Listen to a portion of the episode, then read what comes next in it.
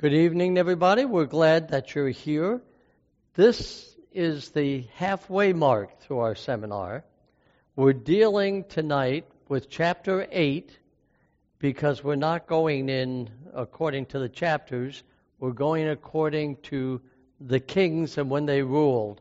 Before we begin, let's have a word of prayer. Heavenly Father, we ask for your Holy Spirit to be with us and guide us. And Lord, as we enter into this study tonight, fill us and show us your truth. We ask it in Jesus' name. Amen. As we begin tonight, we want to do a review of chapter 7, just a few of the highlights. I'm not going to go to it in detail. You can look at your handouts, which will go into greater detail. But notice that Daniel uses a principle. The technical name is recapitulation. Actually, what it means is repeat and expand. Now, people who don't understand that will come up with some interesting concepts in trying to interpret the book of Daniel. But he repeats what he said before and adds more detail, then repeats and adds more detail. Daniel 2 is the great overview. That's the grandfather of all the prophecies in Daniel. It gives us a broad outline of the history of the world. Then Daniel 7 comes along, and Daniel 7 starts to fill in some detail. Tonight, Daniel 8 is going to fill in more detail. Now, chapter 7 is actually the pinnacle of the book of Daniel. Why? Because in chapter 7, up to this point, we were talking about different empires coming and going. We were talking about historical things. When you get to chapter 7, he starts introducing this little horn power that comes up. Now, when we get to chapter 8, we find that he's kind of brushing aside the political empire, and now he starts to drill in on this little horn power and expand. Now, again, he's going to repeat, but he's going to now start dwelling on prophecy more than history on this. So there's a change that's beginning to develop. That doesn't mean he'll get away from history entirely, not at all. But that's why it's considered a high point. We find that this chapter, chapter 7, takes us up to the time of the judgment. So the judgment is before us we have left history. Now we're moving into eschatology or last day events. Look in chapter 7 and you'll find that he introduces a religio political system that would oppose God's people and his work all the way up to the time of the judgment. And he will oppose the power of God. So that's a quick review of chapter 7. As we approach chapter 8, we find that there different Bible writers address this little horn power as it's developing in different ways. For instance, we find that Daniel refers to this power that comes up as the little horn because it came up among the, it was uh, uh, really a government that came up among other governments and ripped up some in the process. So he calls it the little horn.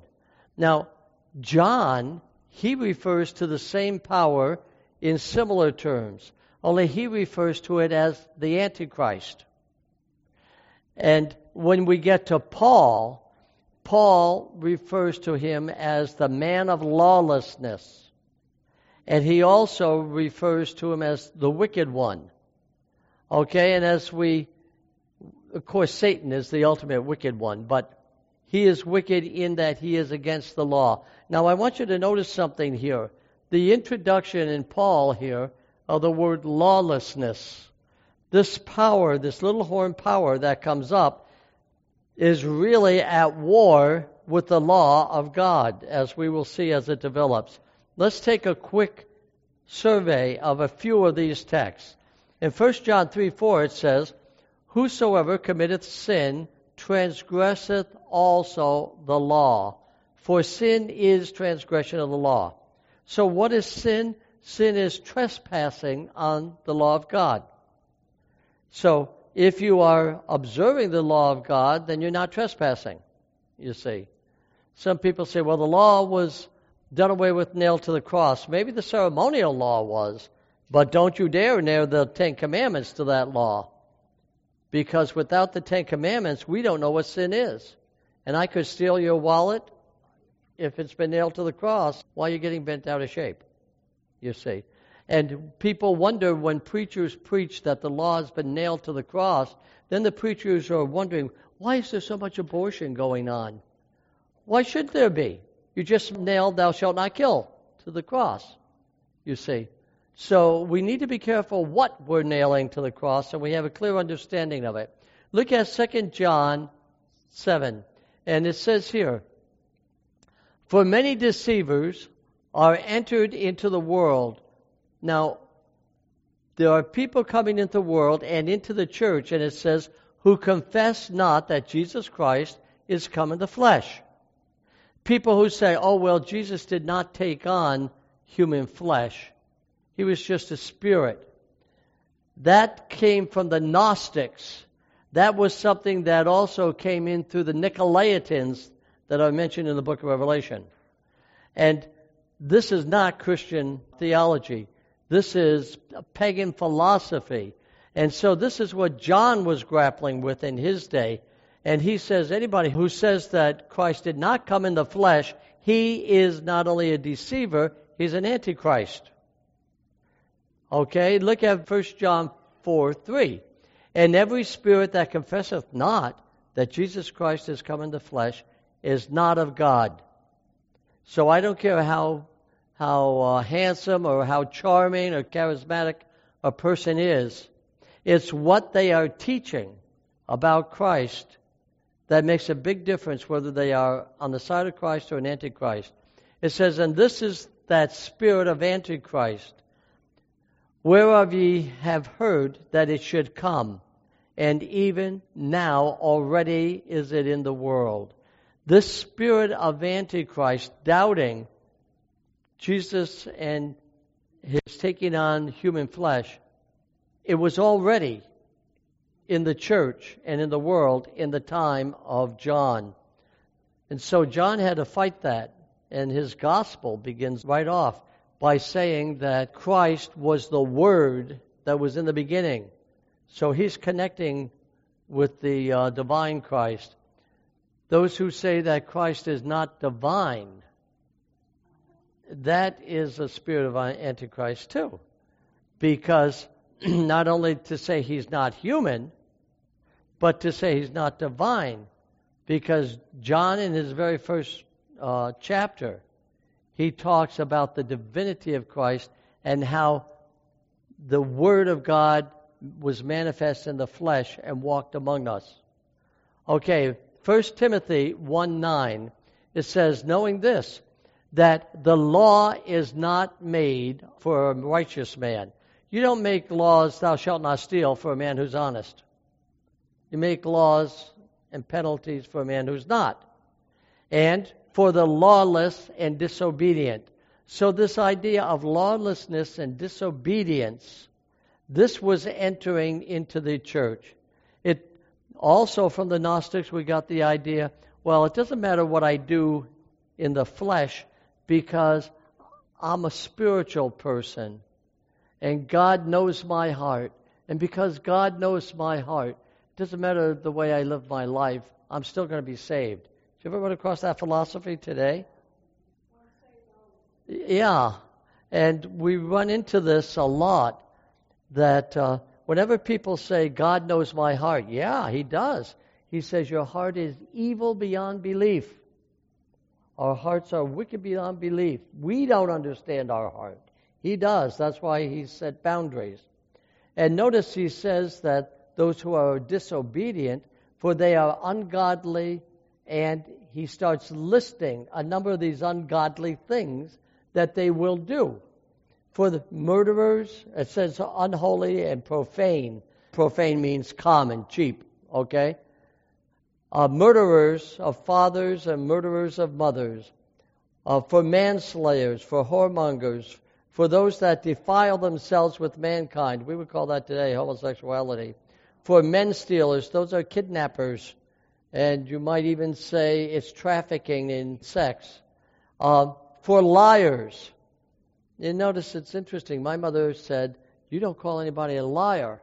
But John says that if a person says that he loves the Lord and yet he's doing just the opposite, he's a liar if he doesn't keep the commandments of God. Uh, who for perjured persons. Perjured is means you you promise to tell the truth, but you're you're telling a lie. And if there be any other thing that is contrary to sound doctrine or teaching, people don't want to hear doctrine today. They want warm fuzzies. But it says that we are to look to sound teachings according to the glorious gospel of the blessed God, which was committed to my trust. Paul says that he was given a commission to preach the truth, and he intended to do it. Look what it says in 2 Thessalonians 2 5 through 12. I'm not going to read it all, but from 7 on it says, For the mystery of iniquity doth already work. Only he who now letteth will let until he be taken out of the way. And then shall that wicked be, or wicked one, be revealed, whom the Lord shall consume with the spirit of his mouth, and will destroy with the brightness of his coming. Even him whose coming is after the working of Satan, with all power and signs and lying wonders and in all deceivableness of unrighteousness in them that perish. Why? Because they received not the love of the truth. They may have received the truth, but they didn't love it. You see, they they look for reason to discard the truth, that they might be saved. The truth is there that we might be saved, but if we don't love the truth, we're going to find a way around it and end up being lost. Look at number 12, 11. And for this cause, God shall send them strong delusions that they should believe a lie. It is possible for you to believe a lie. You can talk yourself into believing a lie. And many will be deceived. Whenever we turn away from the Word of God, we will either willingly or unwillingly, we will reach out and start believing something that is not true. Look at number 12. That they all might be damned who believed not the truth. But why? They had pleasure in unrighteousness. In plain words, they enjoyed sin. And for that reason, they set truth aside. Now, let's face it. Your human nature loves sin. Right?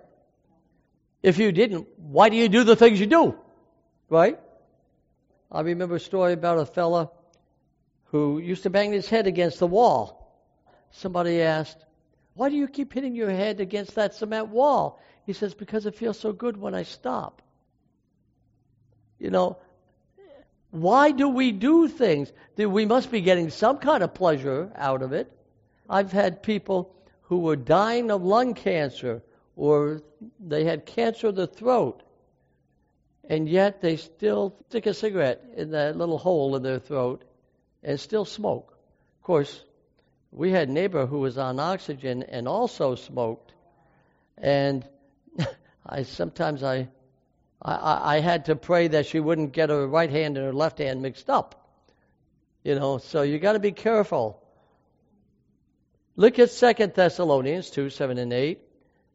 And to you who are troubled, rest with us. For the Lord Jesus shall be revealed from heaven with all his mighty angels. What's he going to do that? At the return of Christ. In flaming fire, taking what? Vengeance. That's called judgment. Vengeance on them that know not God. Now, there are those who know God and His truth, but they choose not to observe it or believe it, and they end up receiving vengeance. And that obey not the gospel of the Lord Jesus Christ. So there is a faith works relationship. when we get into chapter 1, I know that was a bit of a lengthy introduction, we start finding different movements coming into the church. And chapter 8 starts to deal with these. As we begin chapter 8, verse 1, notice what it says In the third year of the reign of King Nebuchadnezzar. Now, if you look at the chapter before that, in chapter 7, it says, In the first year of Belshazzar. So, chapter 7 uh, comes before chapter 8. That's why we're going to this order. Okay? And it, it says, Belshazzar, in the kingdom of Belshazzar, a vision appeared unto me, to Daniel, even unto me, Daniel, after that which appeared unto me at the first. Now, what's he saying? He's saying the vision I had in chapter 8 elaborates on the earlier vision I had. So what's he talking about? He's saying 8 is connected to 7. He's making that bridge between them. This is further elaboration on chapter 7. Now he's going to repeat some of the stuff that he gave Daniel in chapter 7, but he's going to use it differently, probably, so Daniel wouldn't get bored or something.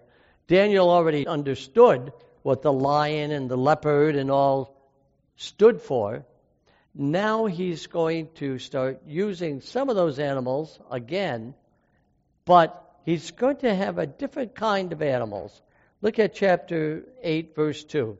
And I saw in a vision, and it came to pass when I saw that I was in Shushan, in the palace which is in the province of Elam.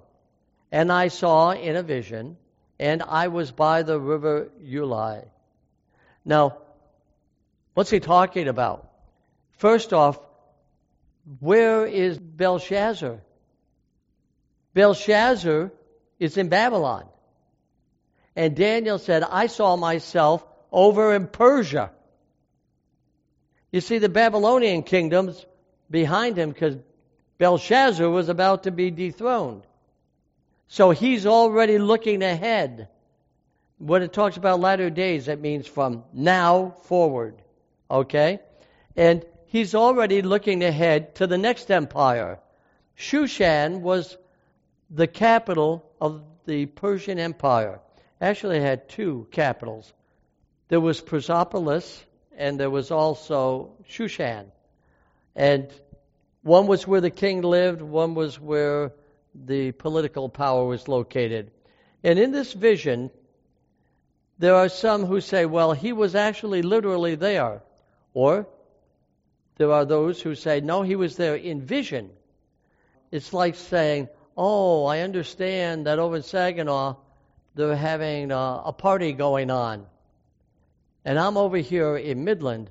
Oh, yes, but I'm with you in spirit. You see? And so in vision, he may have been over there rather than physically transported there.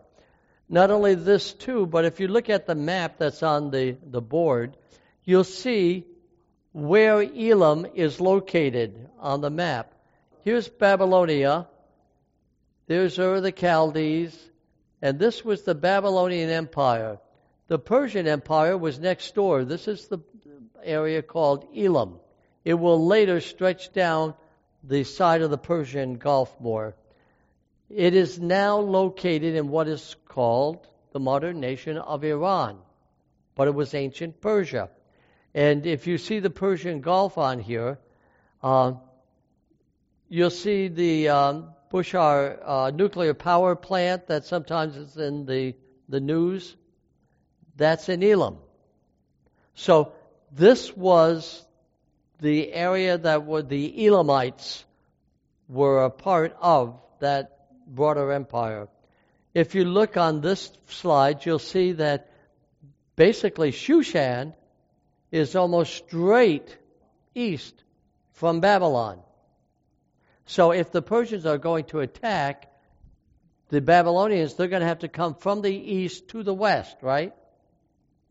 All right. And you can see in this Ulai River is really a tributary of the Tigris River. So this gives you a little bit of a bearing there. Now, the palace at Shushan, this is where the Persian kings uh, had their throne. And there's a reenactment of it, a picture of it. And so in Daniel 3, then I lifted up mine eyes and I saw, and behold, there stood before the river a ram which had two horns. Hmm, two horns. That's interesting. And the two horns were high, but one was higher than the other. And the higher came up last. Now, how many arms were on the image in Daniel 2? Two arms, right? The Medes and the Persians. Okay? The Persian Empire began to gain ascendancy. So, you find the elevation of one side. When we looked at the last one in Daniel 7, we saw a bear. And the bear had one shoulder that was elevated above the other. And so he's recapitulating. Uh, he's, he's covering the old territory with new symbols. But notice the animal is different. This time he's using a ram. Now, usually you don't see empires characterized by rams and goats. Why? Well, I mean, we got bears and lions, but rams and goats? Rams and goats were animals that were used in the sanctuary. So you see, he's taking a turn here. Before, the other animals, those beasts represented governments. But now, what he's talking about is how these different empires affect the spiritual uh, aspects of God's people. And each of these empires, by the way, persecuted God's people at different times. So we find that the ram with the elevated horn is the same as the Medo Persian bear that ripped up three empires in the course of its rising. Now, the Persian ram, in vision, Persia symbolically represented as a ram with two horns. And we've already mentioned about one rising uh, later than the other.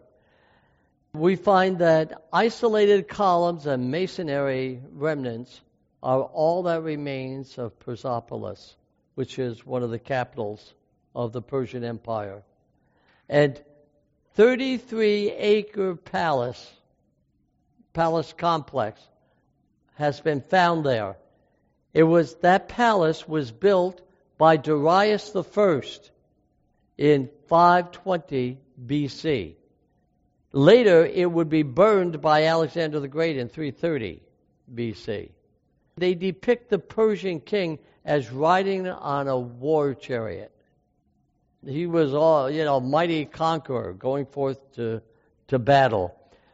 Now, a certain object in the ancient Jewish sanctuary had four horned altars. As you look in those texts, Exodus 27 to 1 Kings 2:28. Notice here that was the central object in the worship system. It was the altar. It was the altar of burnt offering. It's where the sacrifice was made. And this horned altar was found in Megiddo, and it dates to the 10th or the 9th century BC. And they have uncovered this, and you can see the four horns. Moses talks about the altar burnt offering that they took in the wilderness. Course, theirs they could take it apart. It was so that they could uh, make it mobile. This one is made out of stone that they found. So some of these old altars still exist. If you look at verse 3, 4, and 20, notice that there's an angel who comes and interprets this vision. And he says right openly in verse 20 that the ram represents Medo Persia. So the Bible interprets itself if you let it. And here's a, a good illustration of that. And the two horns, the higher coming up last, these, of course, represent the Medo Persian Empire and how one would dominate over the other. Now, the interesting part is it also says in this prophecy that this eastern kingdom did, in fact, push westward and northward and southward. Why? Where was it going?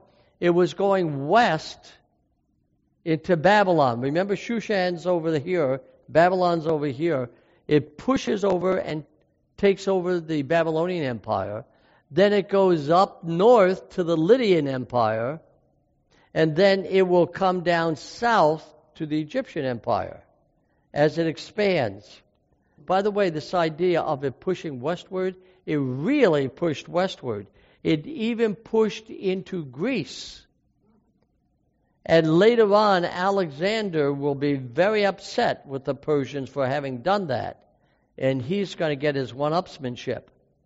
And he's going to come with extra anger and uh, vigor and fierceness as he comes after the Persians. Look at verse 4. I saw the ram pushing westward and northward and southward, so that no beast might stand before him, neither was there any that could deliver out of his hand. But he did according to his will, and he became great. So the Persian Empire began to expand, and it was powerful. Nothing could stop it. Verse 5 And as I was considering, behold, now whenever you see the word behold, there's a change of scene. A different act is coming on. He's telling you to look, look at something different. And he says, while I'm looking at this ram, all of a sudden my attention is drawn and there's a goat coming. Here's the ram over here in the east, and here's a goat over here in the west. And he's heading east. Now, if one empire is going east and one empire is going west, what's going to happen? They're going to get caught in the middle, right? And guess who gets caught in the middle? God's people will get caught in the middle. And notice it says that, Behold, an he goat came from the west on the face of the whole earth, and he touched not the ground. And the goat had a notable horn between his eyes. He was moving so fast, he didn't even touch the ground. Now, when I was a kid, I was a preteen. My grandfather, who was a veterinarian, had a little farm in Toano, Virginia. And we used to like to go down there. But my grandfather liked to keep bees. And he had a beehive that was right near the front porch. And the bees didn't bother us. We didn't bother the bees. Well, my sister was sitting down on the porch one day with my little cousin. And our dog went over and got too curious with the bees and start sniffing around there. Well, the bees didn't appreciate that. And immediately they all started coming out and stinging the dog. Well, what does a dog do when something like that happens?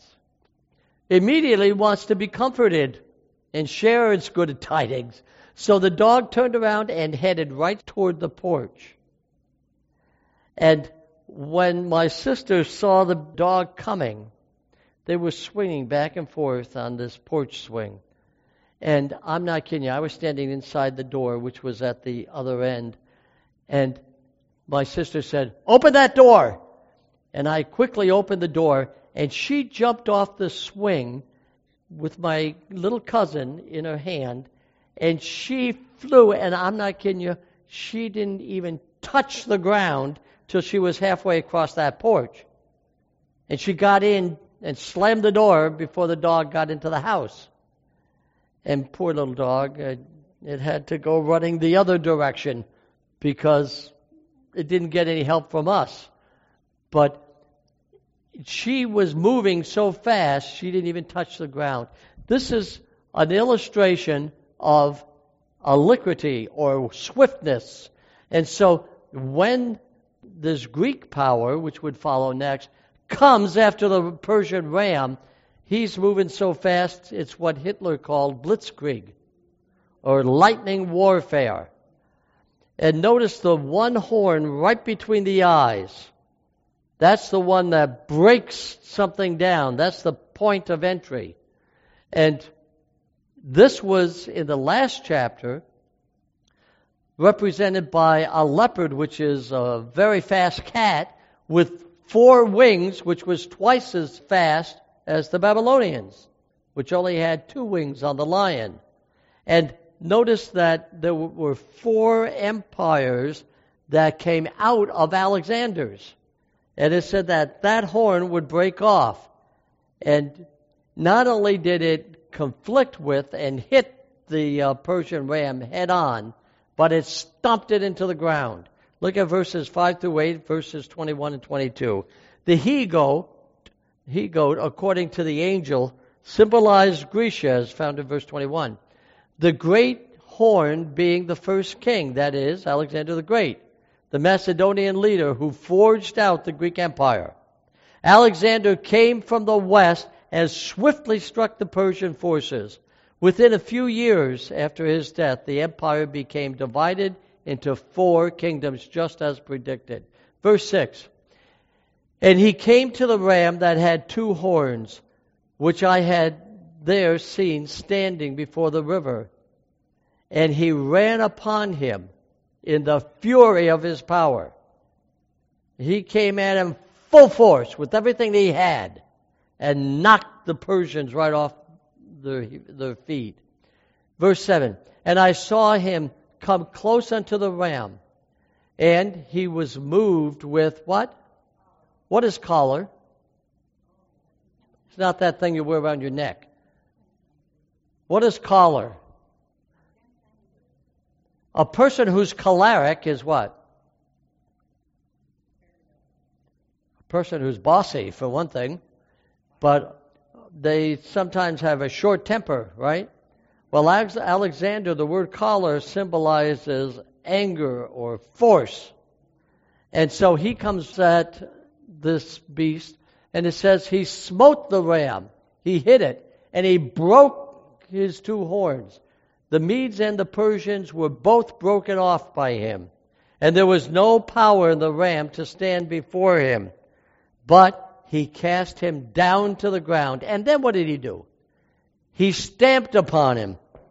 You know, he, he marched all over his kingdom, wiping out any evidence of the Persian Empire. And there was none that could deliver the ram out of his hand.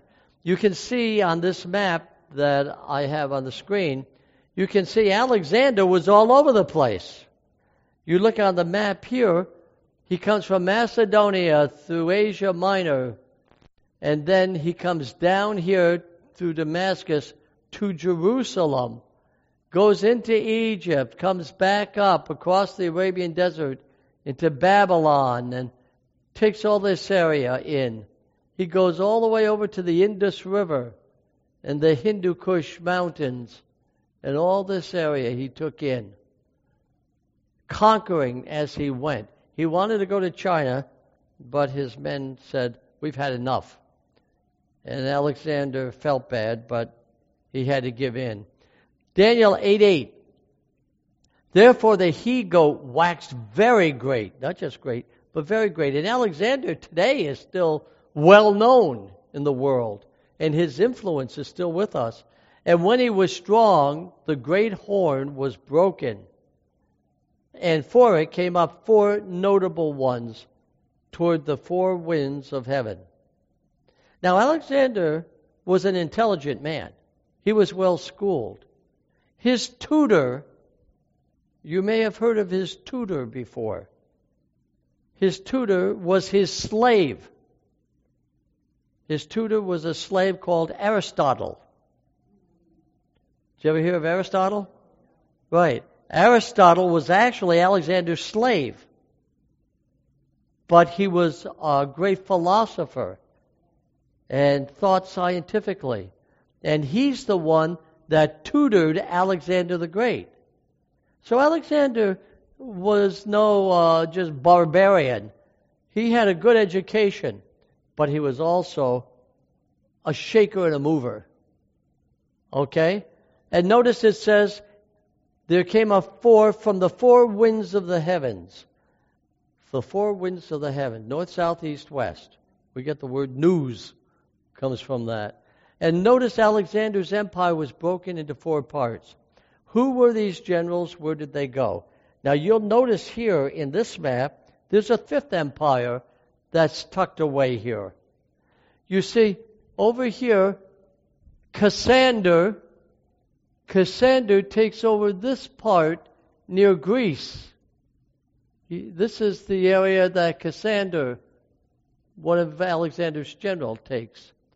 Over here, toward the uh, Black Sea, that would take in Romania and all that. We find that that would fall to Lysimachus.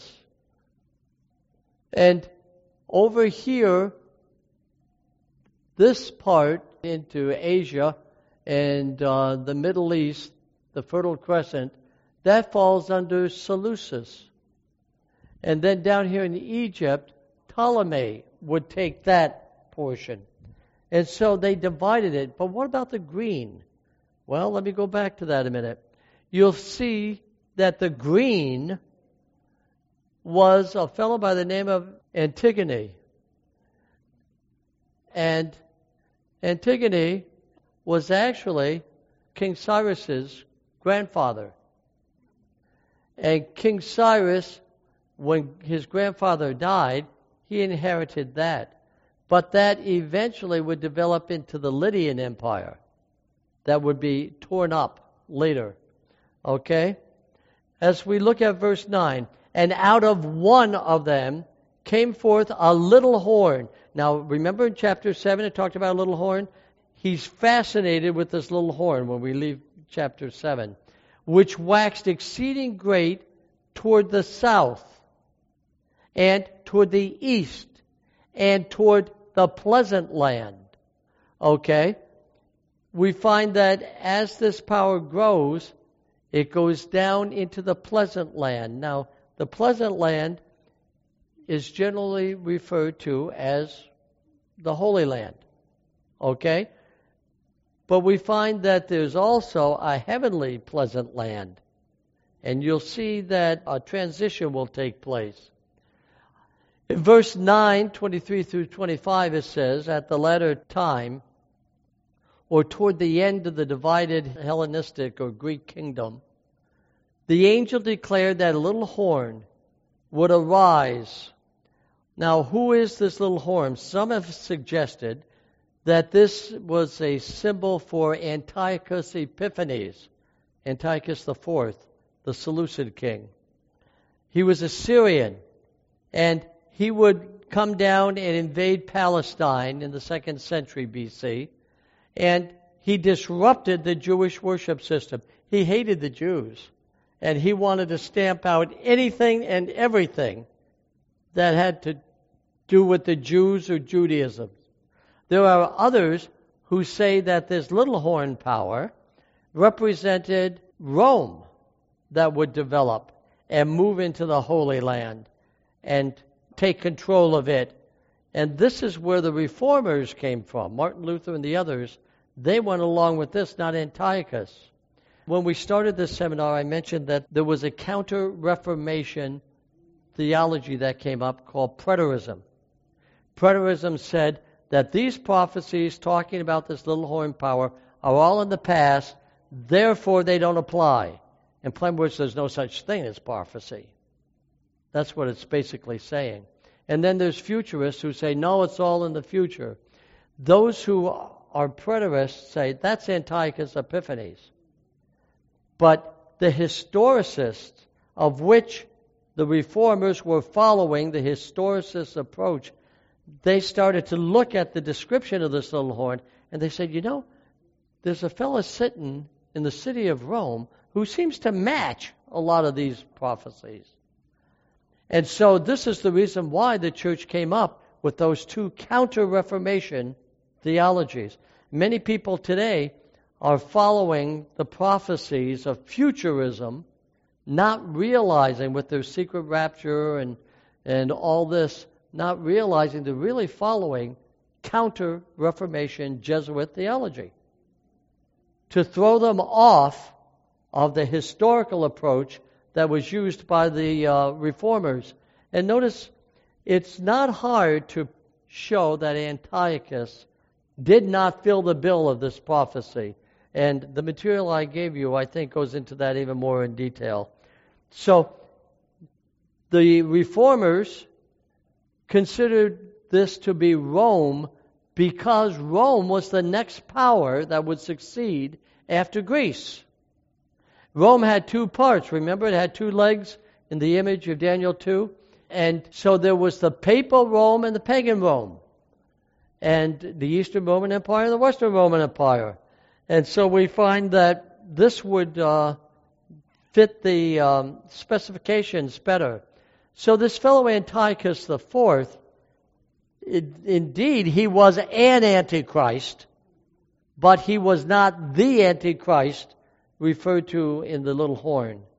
He's the one that burned the pig on the altar. This is the reason why the Jews celebrate Hanukkah. Hanukkah was when they drove Antiochus Epiphanes and uh, the um, the Greeks or the Syrians back into Syria and liberated Judea during the time of a group of people called the Maccabees.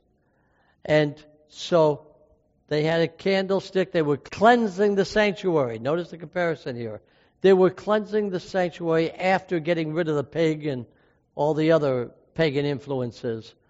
And they only had enough oil to last for one day for the candlesticks.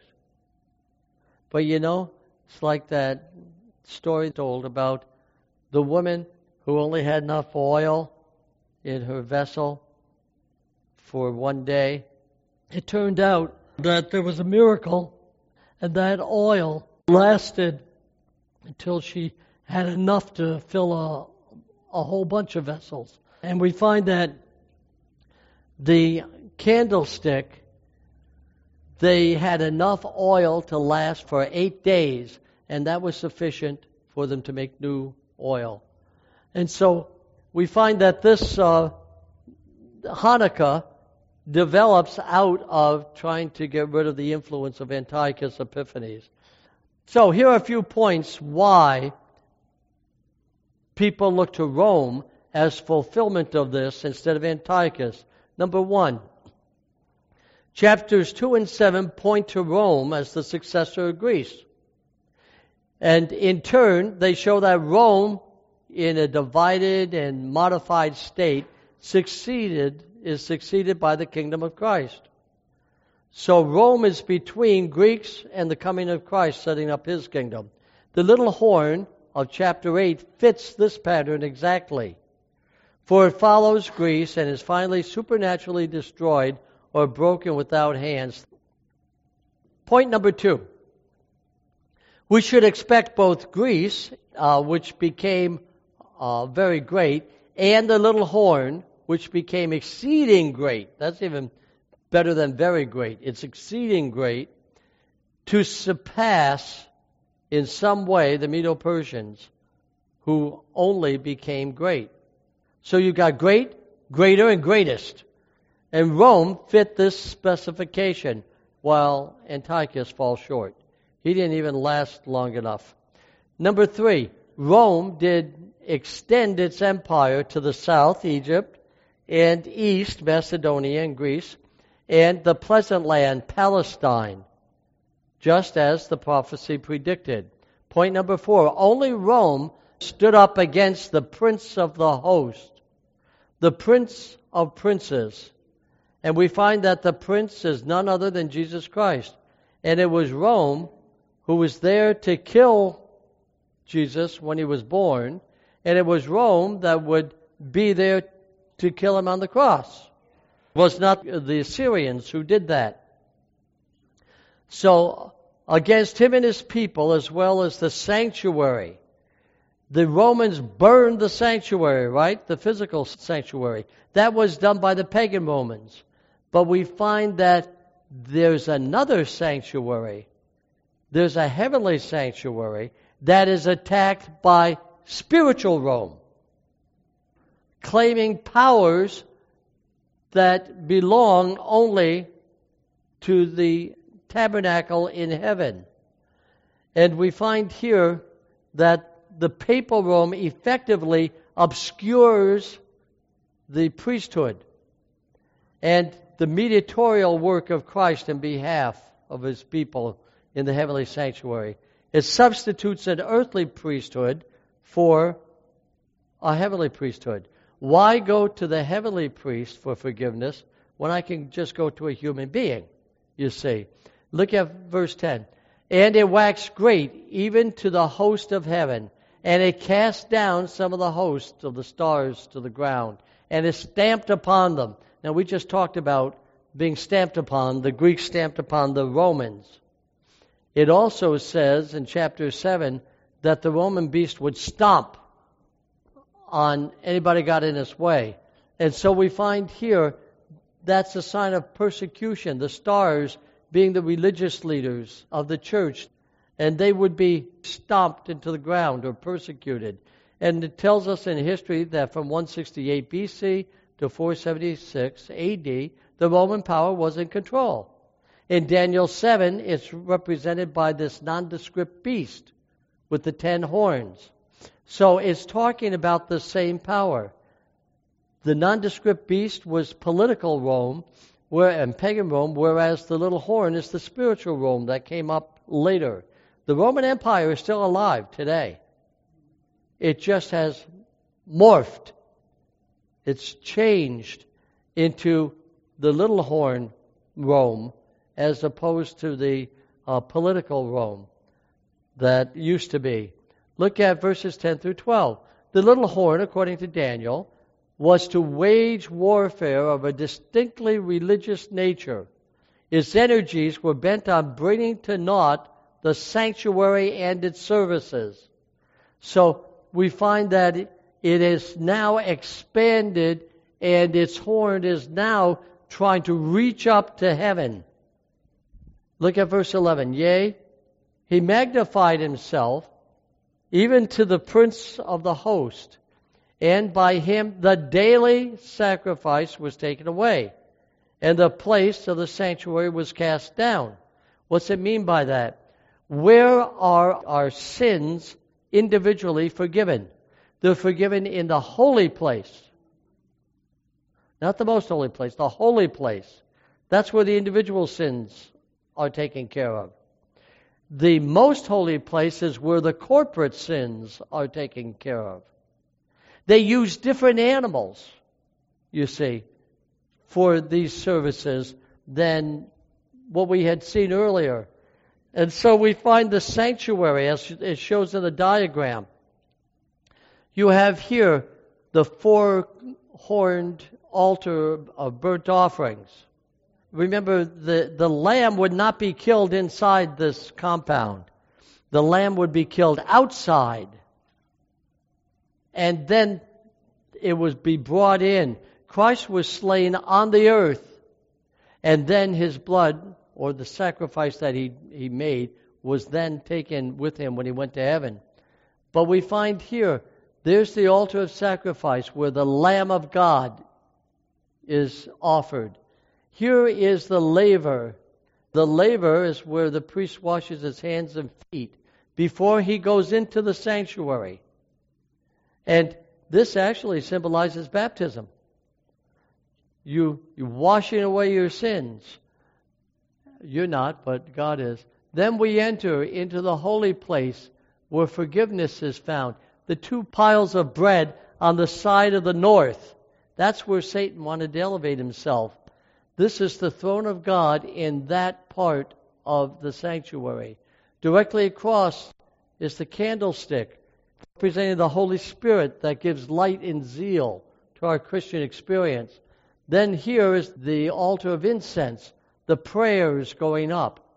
And so day after day, even the common priest could go back and forth in here ministering. Because this is where forgiveness was found. And if you've ever noticed that uh, in some churches, they will talk about the priest forgiving your sins and everything, but they don't talk too much about the judgment. And you can be sure Satan, Satan would like to have, sit on the side of the north here and have people come to him for forgiveness, but Satan does not want to face judgment. You see? That's why the most holy place is so important, because this is where things culminate. So we find here that from the time of the cross until the end of the 2300 year prophecy, we find in and out every day. Well, actually, even before then, from the time of Moses on, the priests went in and out of here ministering.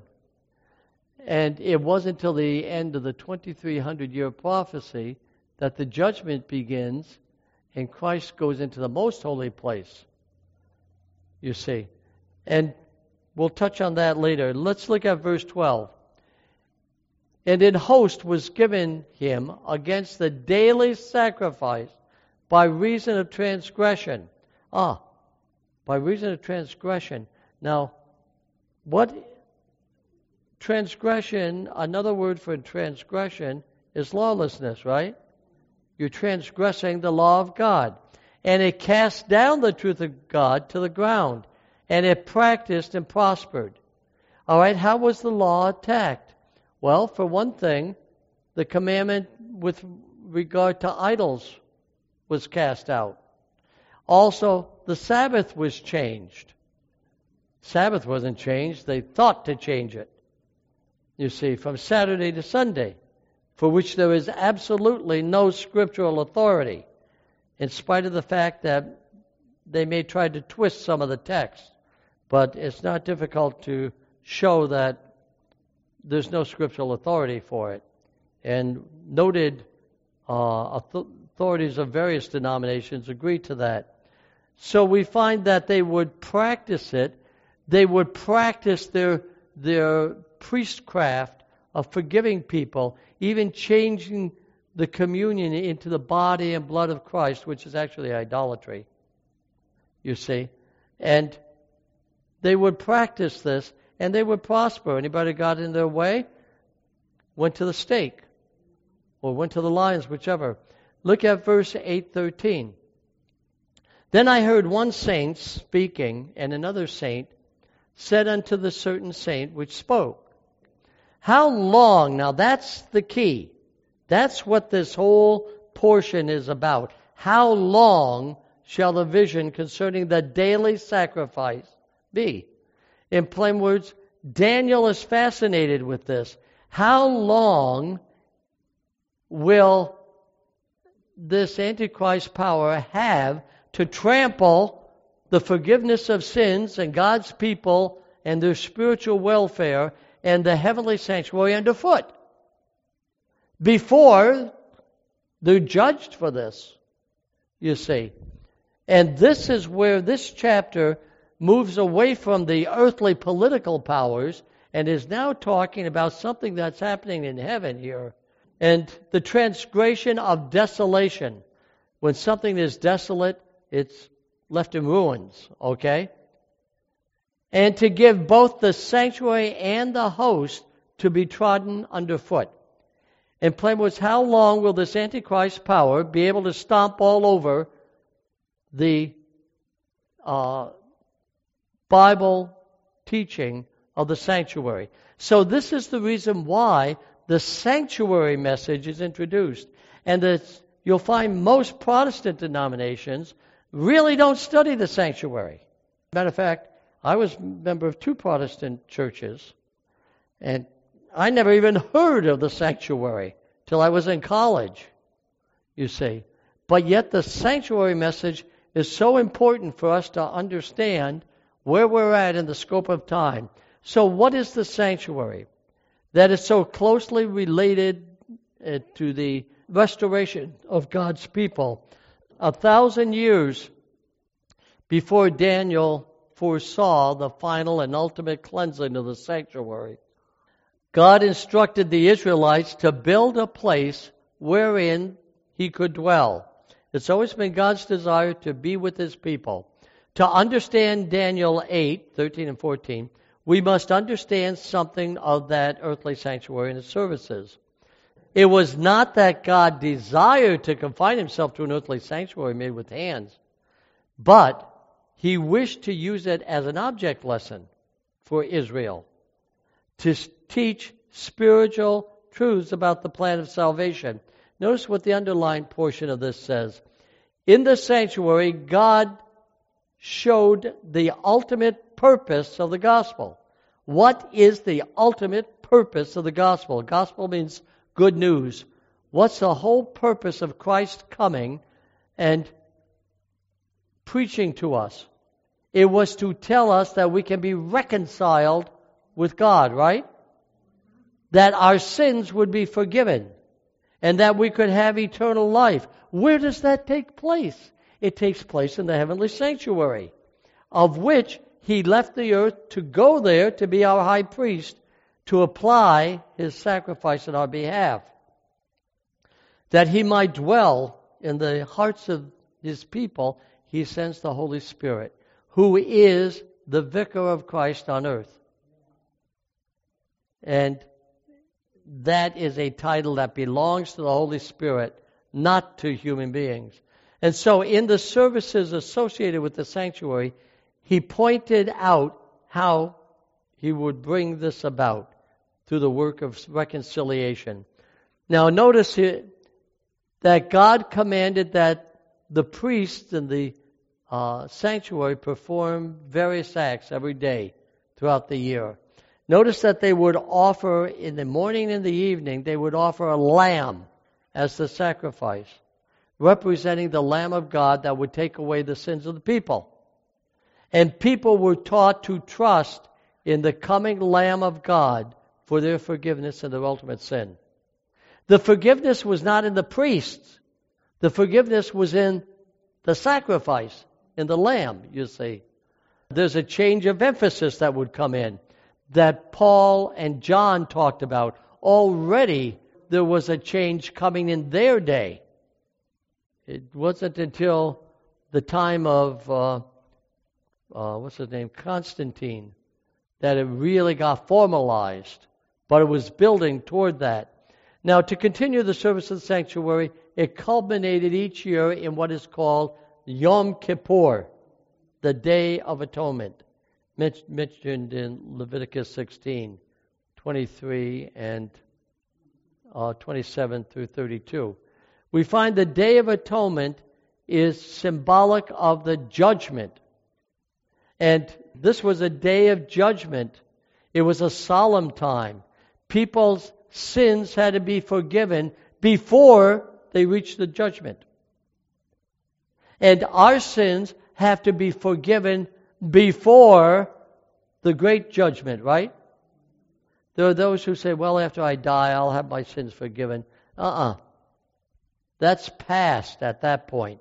It doesn't fit in with the biblical model. Those who, with repentant hearts, afflicted their souls on this day had their sins blotted out. Now, what's the converse of that? If they did not afflict their souls, then their sins were not blotted out. And they were not a part of God's people. They were cast out and cut off from the people. This symbolism carries over. Now, Moses' pattern of the sanctuary that he built after God's dwelling place, which is in heaven, it's a model of it. So there's two sets of rituals.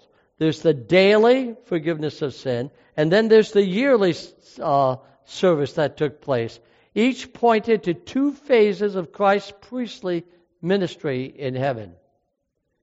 And if a priest can forgive my sins, there's no need for Christ coming back again. There's no need for judgment because I'm already forgiven. I'm right with God. It, it nullifies this, and it nullifies my having to take it to Christ.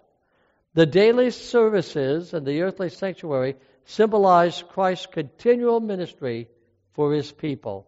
The high priest on the Day of Atonement represents Christ's intercession for his people during the judgment. Collectively, the sins of the world, the people of all generations, those are the ones that he's interceding for. He's not interceding for the wicked. He's not saying, oh, I, I hope they'll repent. They've had their chance to repent or not repent by accepting him. As Christ appears before the Father in the judgment, he goes through the books. We go through the books with them, accounting, you know, to settle the accounts. And so, whether or not sins have been confessed and forgiven and repented of, according to the explanation Daniel later received concerning this vision, only a portion of the 2300 days pertain to the Jews and to Jerusalem. So there was a portion of that 2300 years that would apply to the Jews. That's why Jesus said, don't go to the Gentiles, go to the Jews first. And then later on, they would expand out to the Gentiles accordingly. Because the Jew first and then the Gentile. He was trying to reach his own people first. And the ones we should be reaching are our own family before we start reaching out to the neighbors, even today.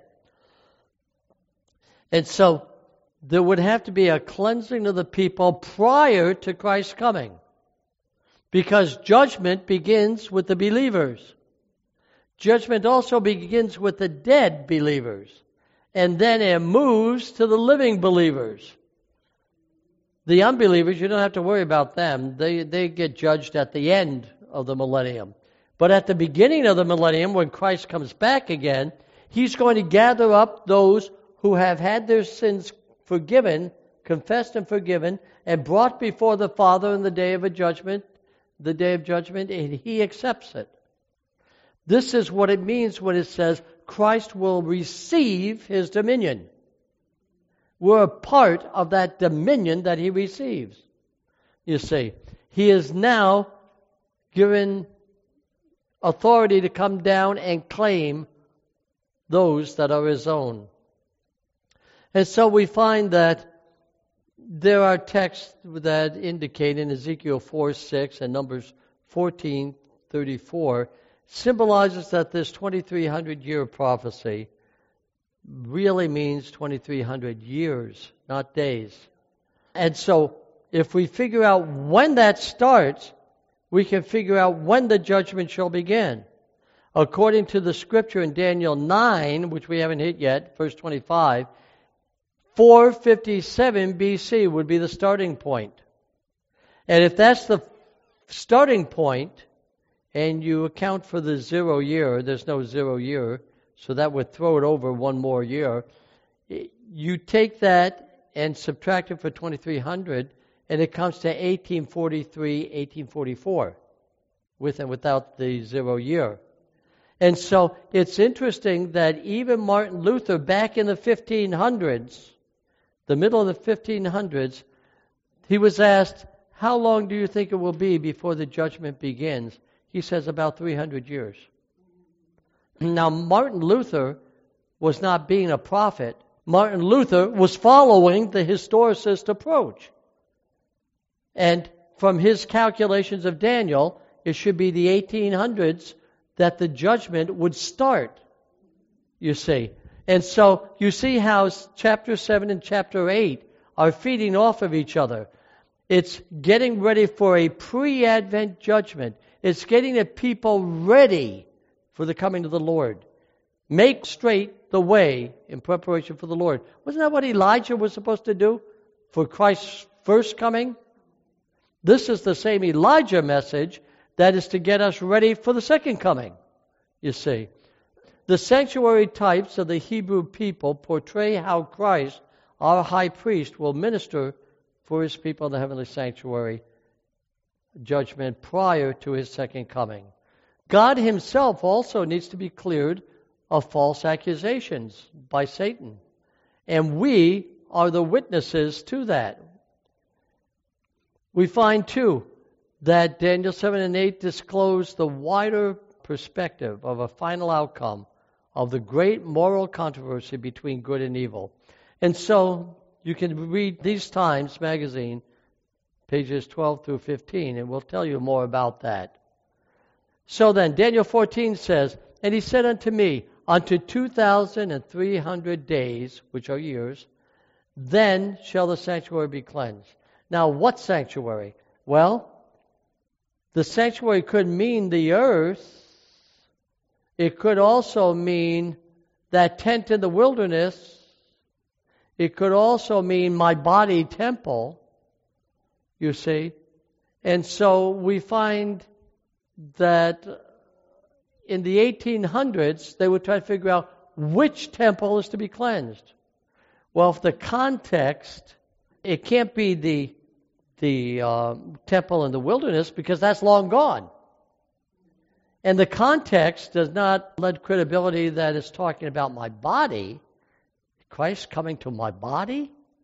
Therefore, they concluded that, aha, the sanctuary that's to be cleansed must mean that Christ is coming back to purify the earth with fire. You see. And so they were looking forward to the second coming of Christ to cleanse the earth with fire. But it wasn't referring to that because they had forgotten that there's a fourth use of the word sanctuary, and that's the one up in heaven. And so what we see is in 1844, the Father moves from the holy place to the most holy place, and the Son moves into the most holy place and follows him in. It's not talking about the coming to the earth, it's the coming to the Father in the most holy place for the judgment to begin, so that the sanctuary in the heavenly courts could be cleansed. And there Christ stands as the high priest before the Father. And so, as the chart shows, 2,300 years, starting from 457 to 1844.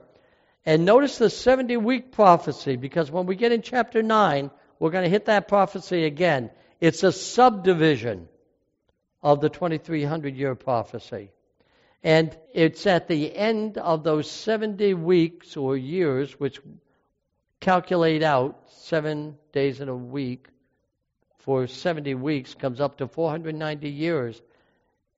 The Jewish nation, which had more or less a monopoly on the gospel, now lose that monopoly.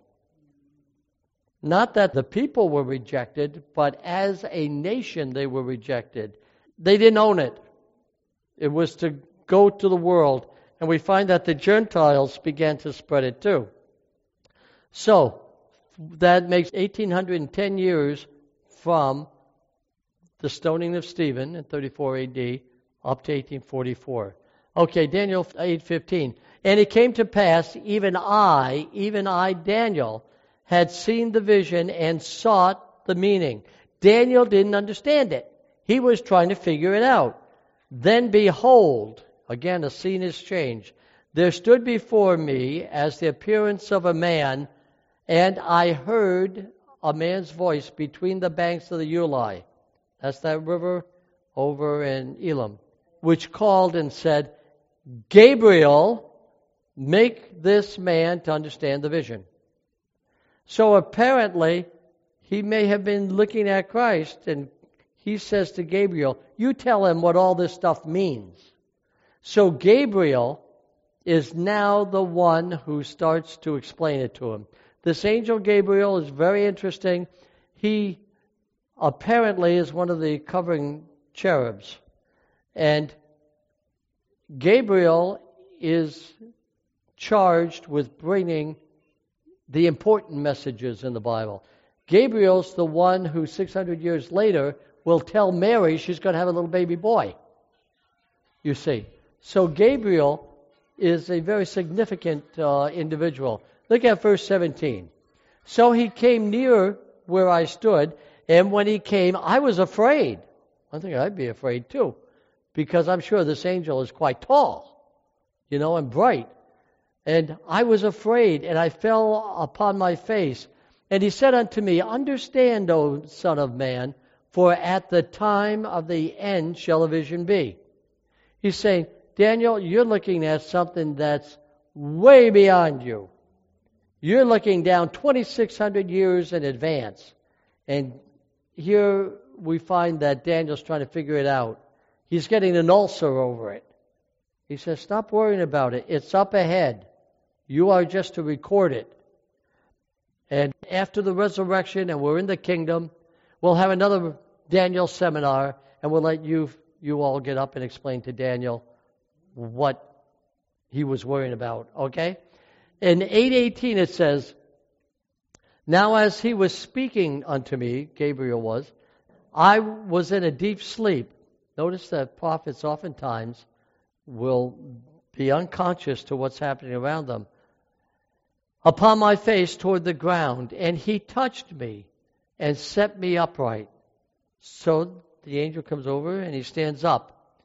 And he said, Behold, I will make thee know what shall be in the last days of the indignation. At the time appointed, the end shall be. The time appointed. In plain words, we're looking ahead to 1844 and beyond. Now, the 2300 year prophecy is the longest prophecy in the Bible. After the 1844 prophecy was fulfilled, and uh, I mean the 2300 year prophecy was fulfilled in 1844, there are no more time prophecies going beyond that. And because of that, he says, Time shall be no more. Now, what does he mean? Time prophecies will be no more. From 1844 onward, we are moving into what the Bible refers to as the last days. Look at verse 20. Christ could come at any point from there on. It depends on the circumstances. Now, in verse 20, the ram which thou sawest having two horns are the kings of Medes and the Persia. Okay, we've established that. Daniel understood it. He didn't spend a lot of time with it. 21, the rough goat is the king of Grecia, the first king. He understood that even though it was still ahead of him. 23. And in the latter time of their kingdom, when the transgressors are come to the full, a king of fierce countenance and understanding dark sentences shall stand up. Dark sentences means that he will speak mysteries, like saying hocus corpus meum and changing mystically this body into the actual body and blood of a human being. You see, these are mysterious, dark sentences, supernatural. Verse 24 And the power shall be mighty, but not by his own power. It's not because it's the Swiss Guard are so strong that the papacy is so powerful. It's because of his mind control over the spirits of people and he shall destroy wonderfully. That doesn't mean a good wonderfully.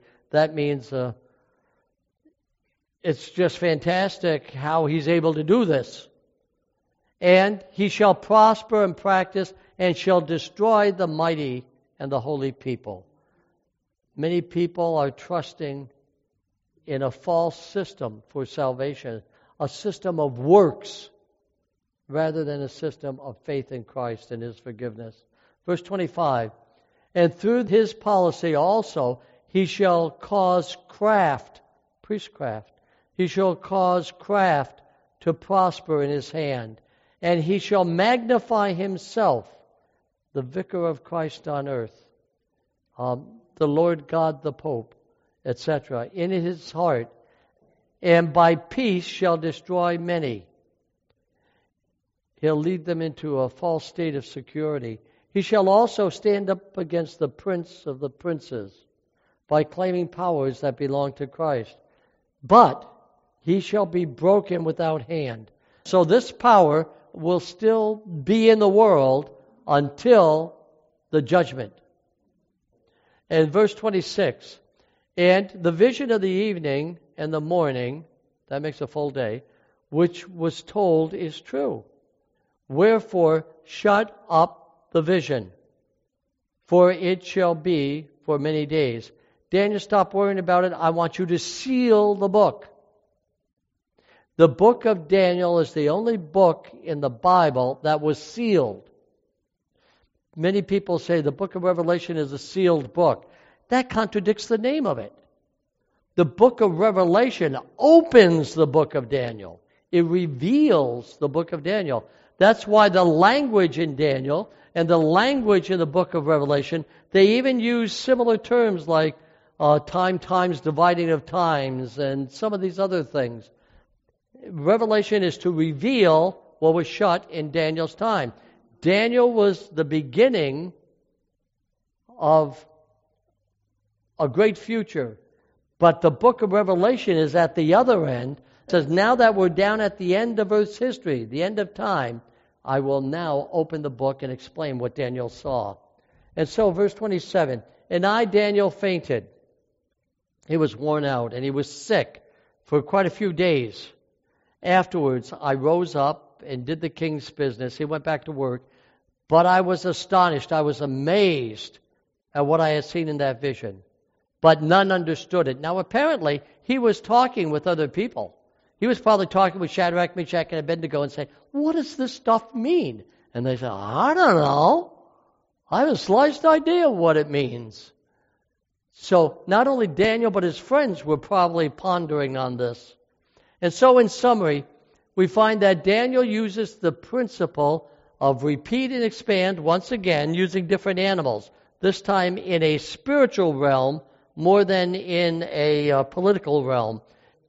Daniel 7, it dealt more with the political empires, but the animals used referred to the spiritual sanctuary animals.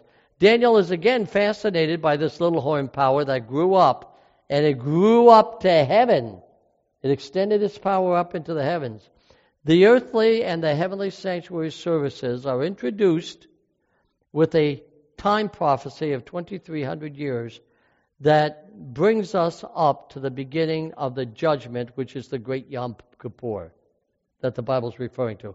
And so you see how, once again, he starts over, he expands on Daniel 2, he expands on Daniel 7 and drops in more detail. Now, in later prophecies, he's going to fill in even more.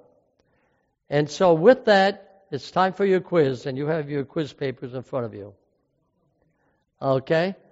I know I'm just on time that we're supposed to be out of here, so let's uh, hasten through this a little. Number one, the ram represented what power? Don't tell me, just write it down. Okay?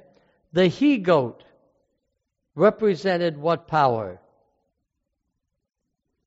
You can put the, the nation there rather than the individual.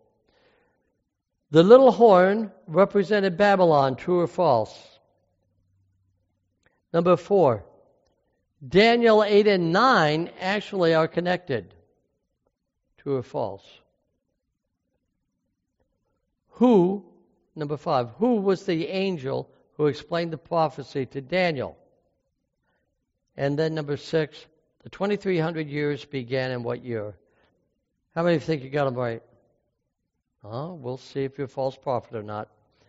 Okay, here's the answer. The ram was the Medo Persians Empire, okay?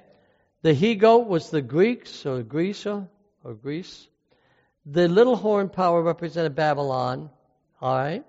Uh, it didn't represent Babylon. The little horn represented the Roman power, okay?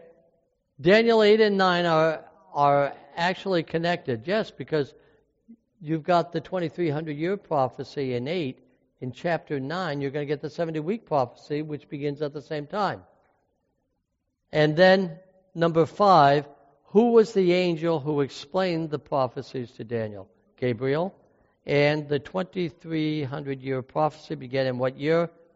457 BC. How many got them all right now? Okay. I bet the one you missed was number 4. That was a little bit of a trick question. Okay, your homework now is to read again chapter 8. Please read chapter 5 because we want to get rid of Belshazzar so that we can move on. Okay? So, all of this time we're dealing with Babylonian kings. Now we got to get rid of the Babylonian kings and invite somebody to be with you. Let's have a word of prayer. Thank you, Heavenly Father, for being with us. We thank you for your gracious blessings and being the God who knows the future and reveals it to us through your prophets. Bless us, give us a safe journey home. In Jesus' name, amen. Shalom.